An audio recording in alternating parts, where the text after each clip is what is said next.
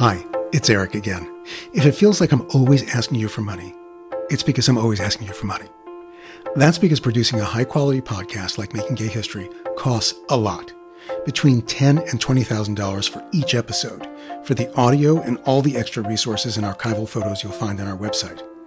One way to help us keep bringing LGBTQ history to life through the voices of the people who lived it is to join our Patreon community. $5 a month or $60 a year. And for that, you get a front row seat to my interviews with present day history makers, behind the scenes production conversations, and delicious clips from my archive that we couldn't include in regular episodes. Right now, we have 200 Patreon followers. That's just a fraction of our many thousands of listeners. Can you help us double that by the 55th anniversary of Stonewall this coming Pride Month? We can't do what we do without all our supporters. And if you aren't one already, I hope you will be soon.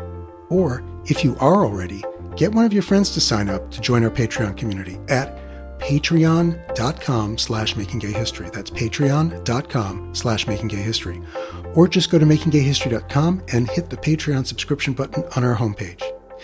Thanks so much. Now, on to the episode you've chosen to hear.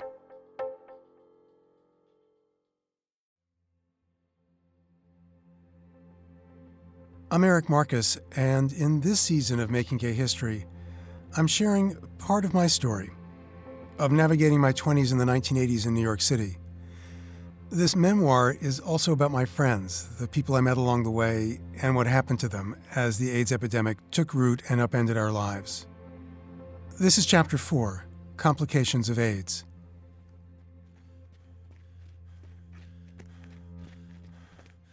It's the late summer of 1985, and Barry and I are on the tail end of a run in Central Park, a few blocks from our new apartment in an old building on 69th Street and Broadway.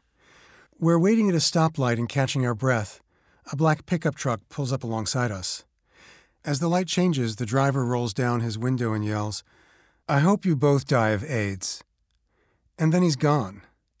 Barry and I look at each other and think the same thing. What gave us away? Couldn't be our mismatched running gear, which is so not gay. Maybe something about the way we ran?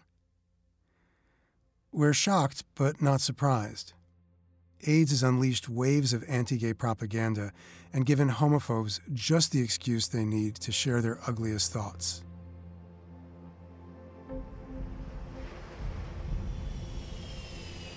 A couple of weeks later, we're on a plane, headed to the Caribbean. Our first big trip as a couple, my first trip overseas with a boyfriend, and I'm worrying about how two gay men traveling together will be treated. Barry loves islands, something about them each being their own little world, so we've decided to visit three in 10 days. First stop, Anguilla, where our room comes with a queen bed and a pull out sofa that's made up as a bed. When I made the reservation, I didn't want to tell them we were a couple, and they've gone ahead and set up the room for two single guys. We heard that the people in Anguilla are traditionally religious, which usually translates into anti gay. So in the morning, we mess up the sofa bed so it looks like one of us has slept there, and then we do the same for the next two mornings. When we arrive at our cliffside hotel in Saba, a dormant volcano with a postage stamp sized airport, we meet Bob and Jim, an older couple from Forest Hills, Queens, who look us over like we're a couple of lamb chops. They take us under their wings and we have dinner together every night. We'd never met an older gay couple before, and they regaled us with stories about life in 1950s gay New York. Our final stop is St. Bart's, where it's the mosquitoes that give us the once over and dive in for a meal. St. Bart's isn't yet the international jet set destination it's become, and our modest one room cottage in a swampy garden comes without air conditioning or window screens. On our second afternoon, just back from a swim in the aquamarine water of Saint Jean Bay, Barry yells for me from the bathroom. He turns from the mirror and says, Look! He sticks out his tongue. We'd always joked about what a big tongue he had, but that's not what he was asking me to look at. Barry's tongue is coated with a whitish film, especially in the back. Maybe it's nothing, I say, but my attempt at reassurance evaporates when I burst into tears. We knew that thrush, a kind of mouth fungus, was an early symptom of AIDS. We've both read the alarming studies suggesting that AIDS could have a long incubation period, not just months, but years. And in October 1984, the New York Times had reported new scientific evidence that suggested AIDS might be transmissible through saliva. Barry and I curl up together on the bed, hold each other, and sob. If you could contract AIDS through saliva, could you get infected from tears?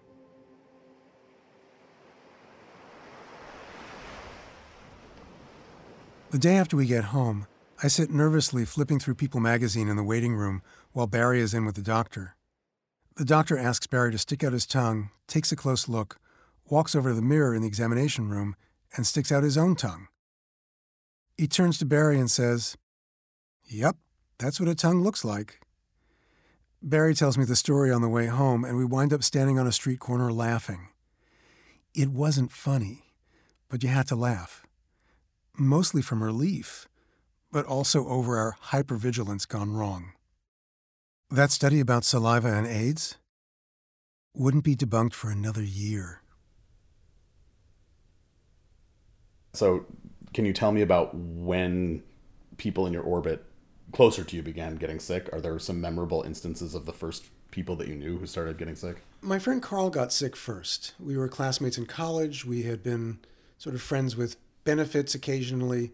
Um, he was a brilliant concert pianist, um, really lovely guy, so comfortable in his skin about being gay.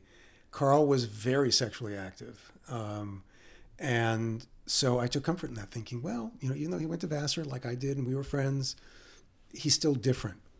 So he was the first to get sick.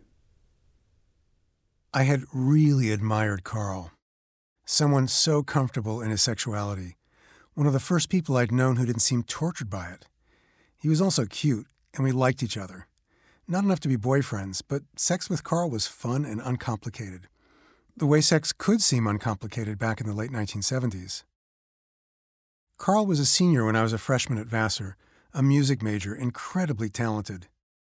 He was the kind of friend who lent me his concert dress shoes so I could work as a wedding cater waiter for extra cash.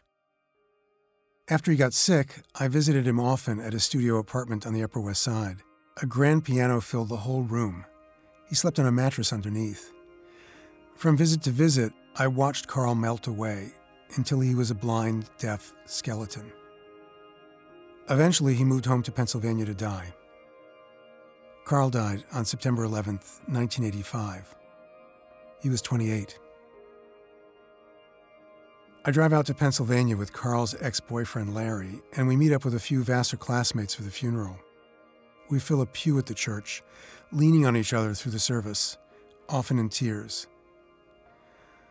All these years later, I'm left with the marrow deep memory of the breathtaking shock of Carl's wasting away. Of seeing his skeletal hand come around the edge of his front door to open it the last time we visited, and instinctively taking a step back. My first friend to die of AIDS.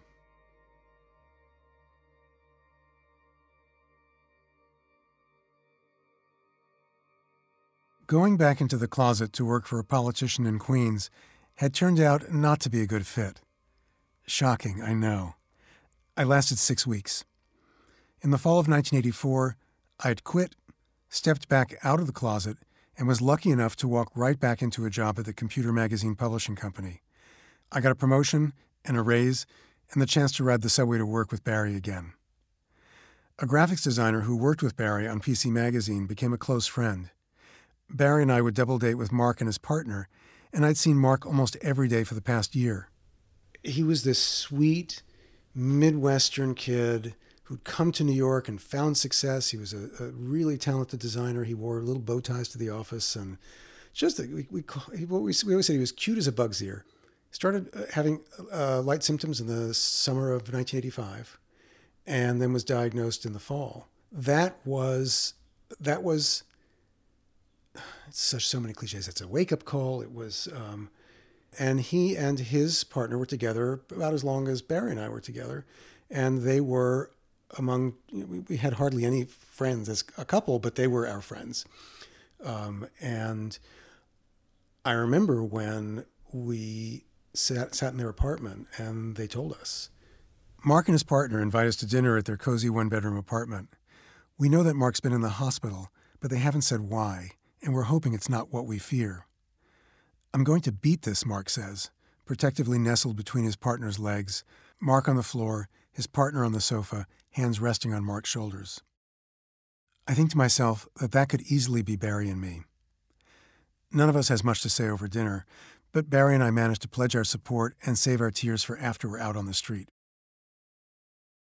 Mark is back at work the following week wearing one of his signature bow ties and seems great. Barry and I hope that Mark's natural optimism and his unflagging spirit keep him alive until there's an effective treatment or even a cure. Now it's November of that same year, and David and Lewis have come to our apartment for dinner. Those aren't their real names. David asked me to use a pseudonym because this chapter of his life is very different from the life he lives now. We're close, but we used to be closer. Our friendship was forged over a memorable night in Denmark all the way back in 1979 when we were both on our junior year abroad from Vassar and our paths crossed in Copenhagen. You were doing a junior abroad, obviously there, and I was doing junior abroad in Stockholm. Yeah. And we had dinner with my parents Yes. until the restaurant burnt down and we had to leave. yeah. I remember the place started filling with smoke, Yeah. and and uh, we were thinking at first, well, maybe that's just how it's done here, Because they had an open kitchen. So Right. we said, oh, they're, they're just grilling. right. And and I hadn't been to any restaurants in Copenhagen because it was so incredibly expensive. But your parents were paying. We never did get a meal, though. No, we didn't. What did we do? I think we ate in the hotel. Oh, oh, well, that was still very nice. Yeah. um, but I remember becoming fast friends. We were up the whole. I stayed at your hotel. And we talked all night long. Yeah. Yeah. Yeah. And that was it. That was it. Yeah. Um, and we've had all kinds of adventures since. Many. I introduced David to his partner Lewis at our Vassar reunion in June of 1985. Lewis was five years older. He was there for his 10th, and we were there for our fifth. We were all runners, and I think that's why I introduced them. Or maybe I was matchmaking. I can't remember. Either way, David and Lewis went for a run together. We ended the run, and I think we said, oh, well, maybe we should get together sometime. And um, that was it until the Gay Pride run, when we literally ran into each other some weeks later. And we ran the race together. And then at some point, we said, well, we should get together. And we continued to date. And then I remember uh, sometime in September, being the romantic that he was, he said, You know, if we lived together, we could save a lot of money.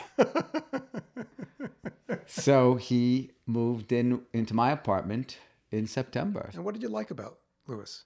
He had a confidence about himself. He was uh, very kind. He was thoughtful. And he was cute. And he was, yes, he was very good looking. Yeah. Doesn't hurt. Does not hurt. Um, when I think back to that period of history, I was pretty aware of AIDS at that point because I, I knew a number of people who had gotten ill. But I wonder what you were thinking in that regard in 1985 when you met, met Lewis. I was not aware of it at the time. I didn't know anybody. It's it's still back in '85 felt it was for a certain subpopulation of gay men, and I was very much involved in my career and very much involved with Lou. So, in some respects, I was probably naive because obviously it hit home soon thereafter. Um, when did it become clear that there was some kind of that, that he wasn't well?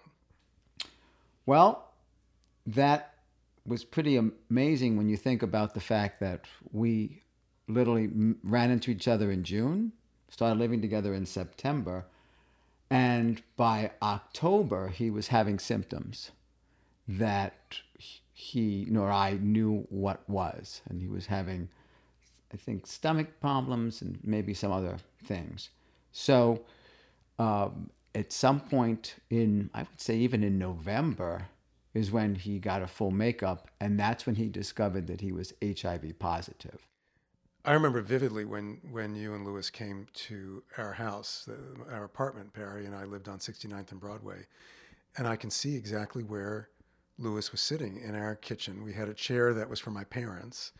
Um, I don't remember what he said or what you said. When we told you? Yeah. I don't remember. That period of time, and still to this day, has a very surreal quality. It was almost like Alice and, you know, going through the, the glass, and you go into this alternate universe. And I was suddenly put in, along with Lou, in an alternate universe.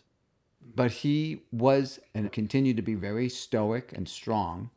He had a very positive outlook, you know, with his diagnosis and um, he would not let it get in the way of living his life. And he continued, as you know, to work full time because thinking back, November he was HIV positive and still had the symptoms. Yeah. And then May, I was actually at another college friend's wedding where I was the um, uh, best man, and I found out literally in the hotel room the night before the wedding that Lou was in the hospital diagnosed with pneumocystis pneumonia. And I, I, I didn't know that. And I had to not uh, let it affect me because here was another dear friend getting married, and I was the best man. And I, I can remember clear as day at the at the uh, reception. Obviously, the best man makes a speech, and I made a speech about how wonderful it is to see two people who found each other, fell in love, and are going to have a wonderful, beautiful life together with many adventures and many wonderful memories.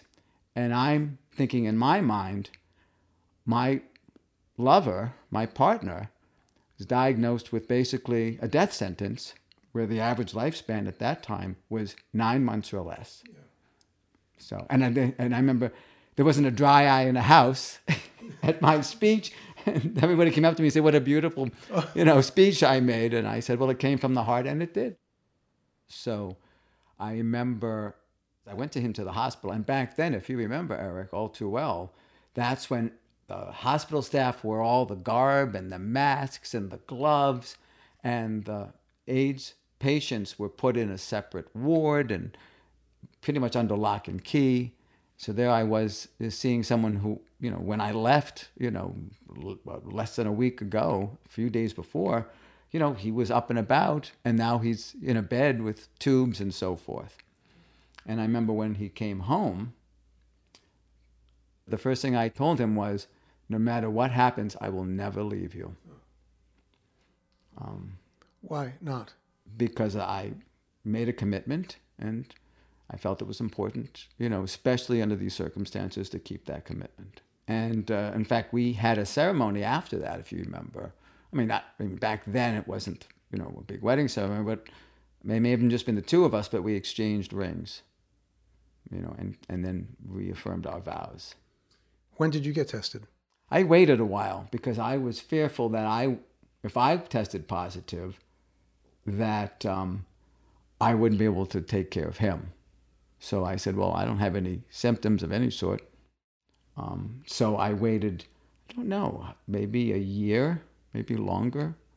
I don't remember you telling me what your status was, but you must have at some point because now that we are talking about it, I'm having a, a sense memory of how terrifying it was. Um, because Lewis's diagnosis left me thinking that, what about you? And you were my closest friend, and the thought of losing you, and Barry and I hadn't been tested yet. We didn't know. We didn't get tested until 88. Um, and given what was going on around us, all of us could have been dead. Right. Yeah. The test for HIV, the virus that caused AIDS, had been available since March 1985, but Barry and I decided not to take it. And remember, there was no treatment, and since there was no treatment, why get a test? The safest thing to do to prevent the spread was just to assume you were HIV positive and behave accordingly. The thinking was that knowing for certain that you were infected, which was a virtual death sentence, would lead to anxiety that could further suppress your immune system. Believing that knowing might make us sicker quicker, we decided to wait and practice super safe sex. We were actually almost too terrified to touch each other.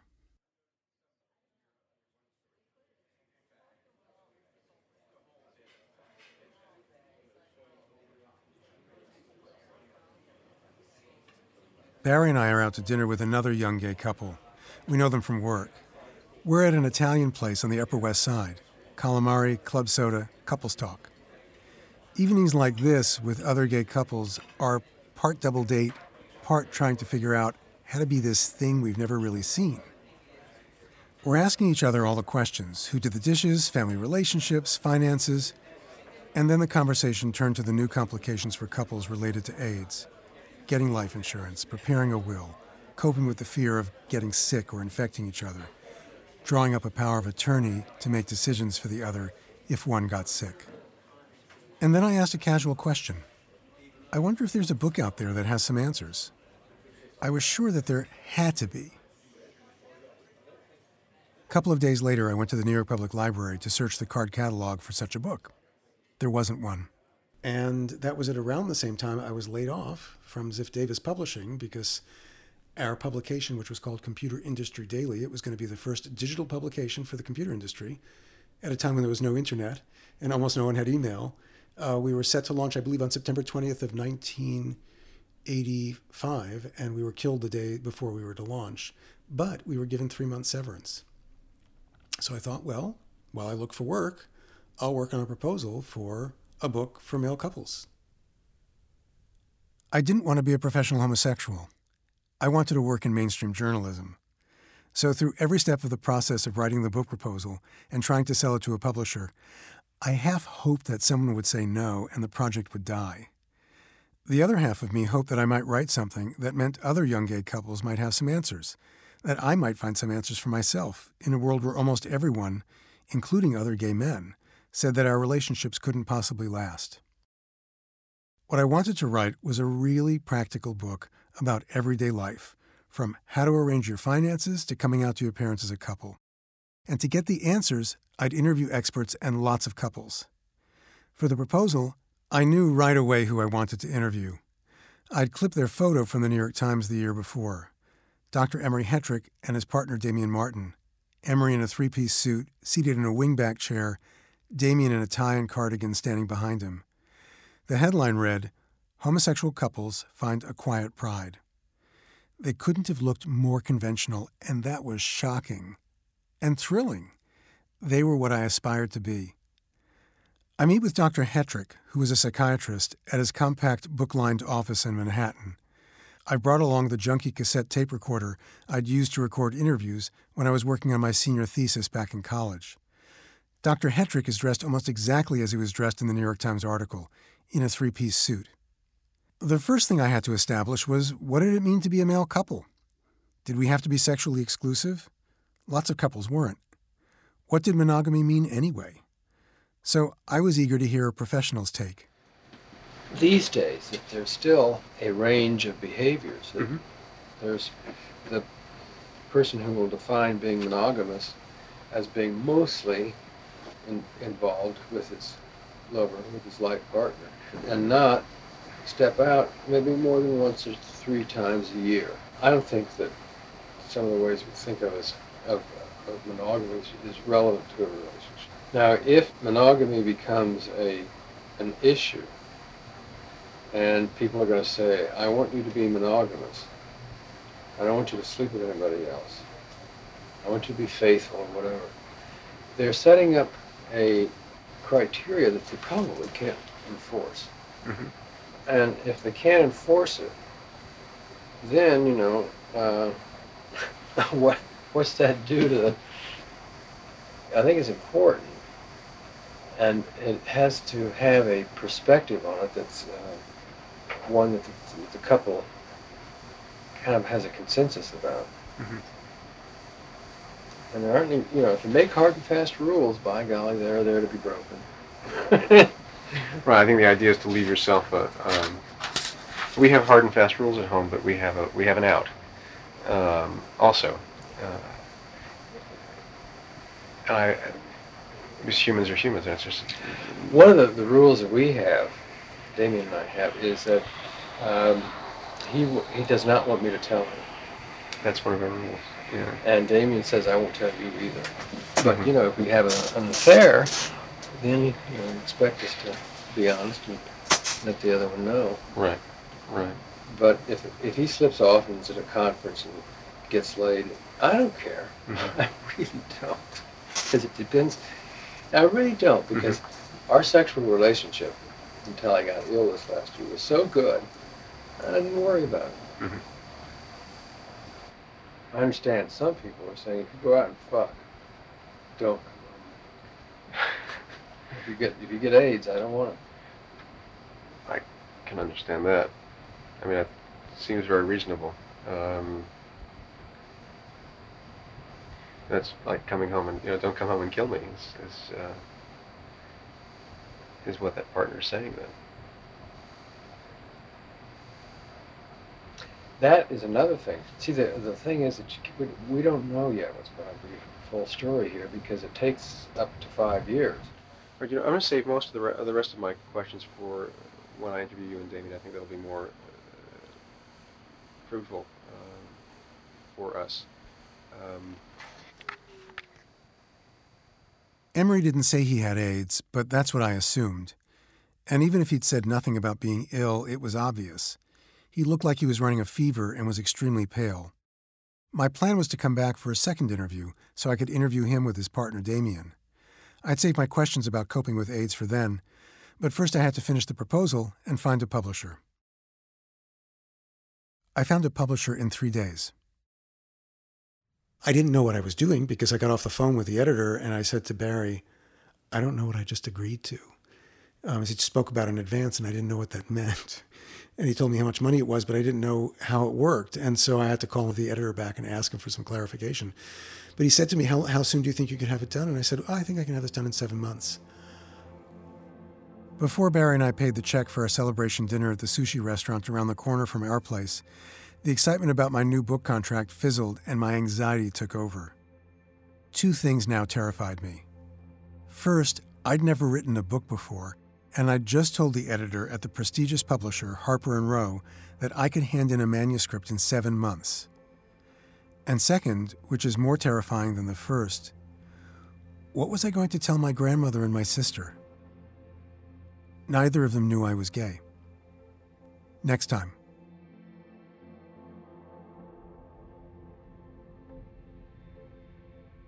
Postscript. I never got to do that interview with Emery Hetrick and Damien Martin. Emery got progressively sicker and died a month after I handed in the manuscript for the Male Couples Guide. His New York Times obituary said that he died of, quote, respiratory failure attributed to an AIDS related condition. He was 56. Back then, when you were diagnosed with AIDS, your life expectancy was nine months to two years. I would always regret missing the chance to interview them together. David's partner, Lewis, beat the odds. He didn't die in nine months or even two years. So basically, he was diagnosed HIV positive in November. He was diagnosed with AIDS, pneumocystis pneumonia in May. And at that time, again, nine months. He lived another seven years. So he lived, we lived with him being sick for seven and a half years out of less than an eight year relationship. So that's pretty much all I knew. I remember. Um, all too well. You yeah. were an amazing pillar for me because, uh, again, not many people knew many of the layers of my life except for you and a few other people. And I don't think I ever shared with you how much that meant to me because I did not have an outlet. And, you know, you were the kind of person that was never judgmental, always supportive, always there. And uh, that got me through some very difficult periods. Well, you've always meant the world to me. So, um, what was it like living with somebody who had AIDS? Well, again, he was not someone who, you know, lived as an AIDS patient. Although at at some point soon thereafter, he got a job, as you know, at GMHC.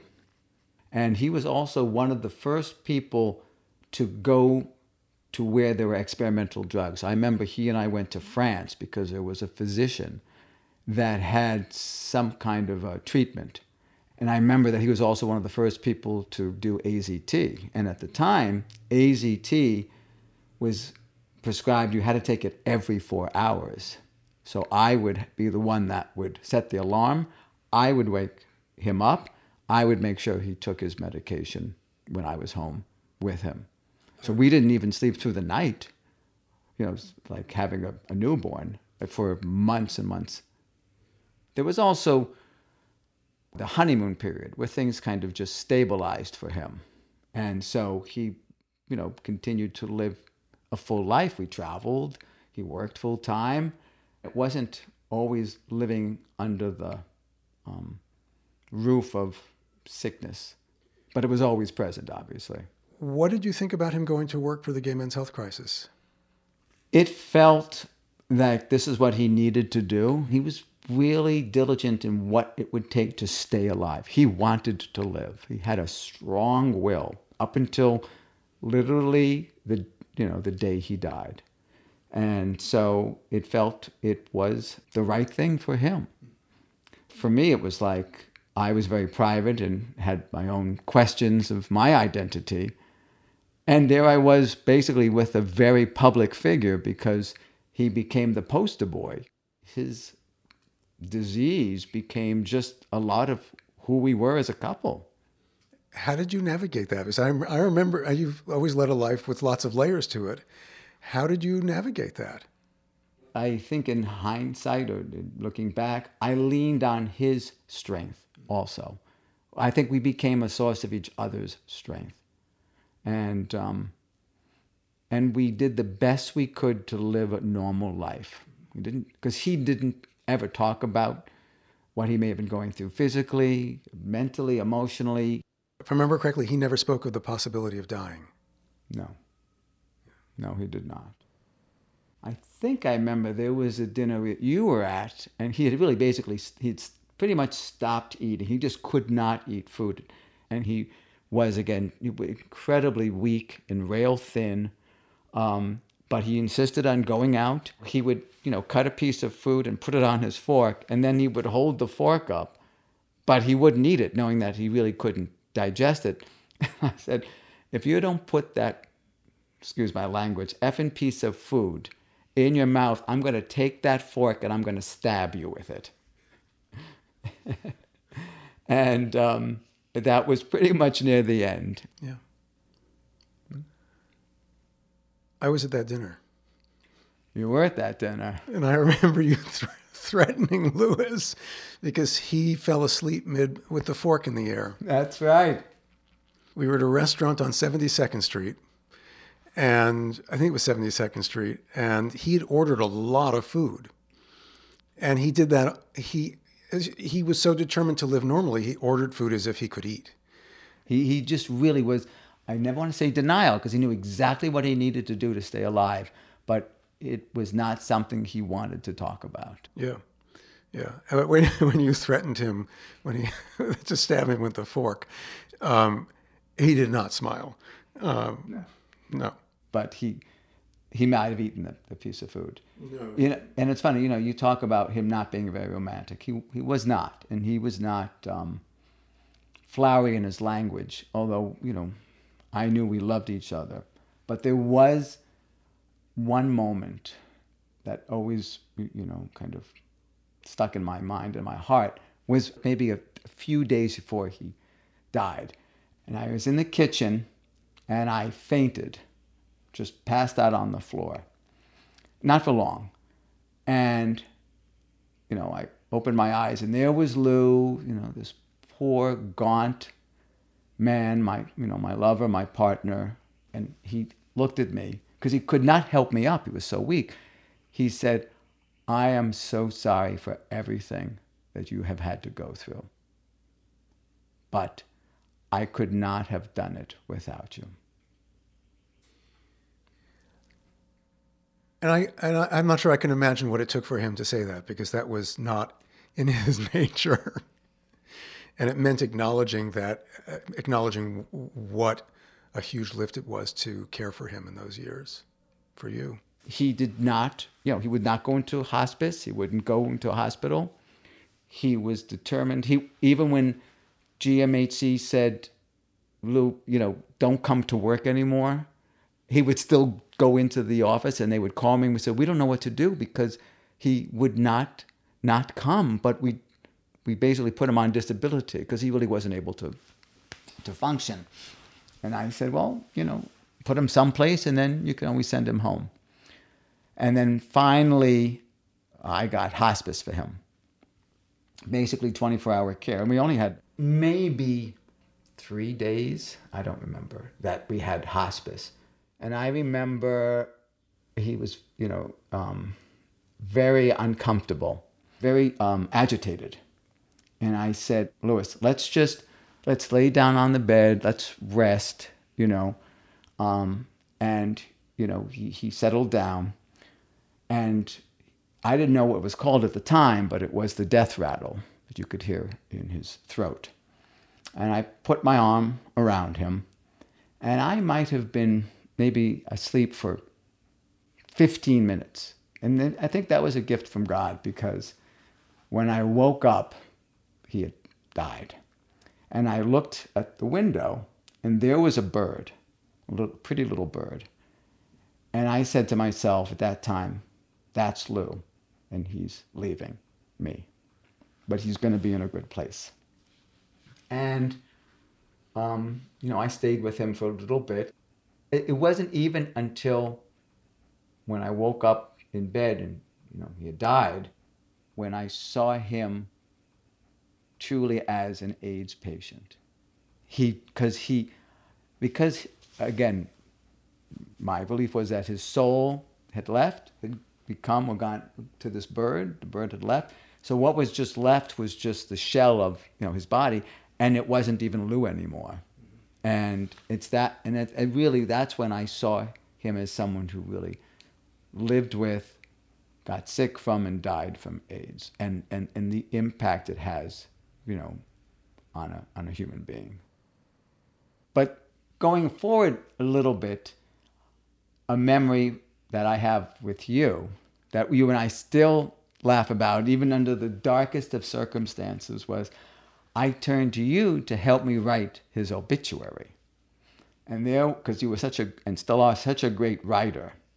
And I remember sitting side by side in your apartment, you know, and, and, you know, yes, it's a very, very sad moment, but we were laughing at some of the memories and some of the things we couldn't put down in the obituary.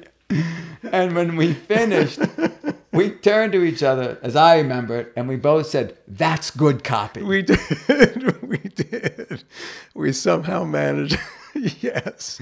Yes. That's good copy. Yeah. And I remember feeling that it was so important for me to hold it together during that time for you, that you that it was you were going through enough. But at the funeral, it was you gave your your eulogy um, and it was at, at, at, Riverside. Yes, it was. And it was a packed house. It was a packed house. Hundreds of people. Um, I remember you finished, you sat down. I was right behind you. I burst into tears. And I don't know if you said to me then or later, like, oh, come on, you know, couldn't you have held it together a little longer? And, and I couldn't. But I do remember that what was important to me is that he had the ring on that um, I had the matching one too, and that was that was a connection. And it's interesting because, again, I never consider myself a religious person, but I always, after that, I knew that he was my angel and still is. That he, oh, that because as you know, my life went in much different direction than it could have, and uh, it was just like this comfort that his way of saying thank you for everything was to become my angel.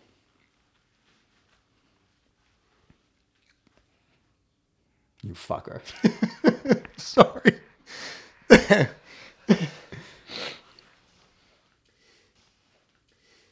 Do you ever think about. Uh, thanks, David. Um, mm. We couldn't pull ourselves together after that. Two men with a lot of history and 45 years of friendship dissolving into tears, then laughter. We hadn't talked about that time since that time. and it was tough. I'm grateful David agreed to talk. AIDS changed everything, forever, for all of us.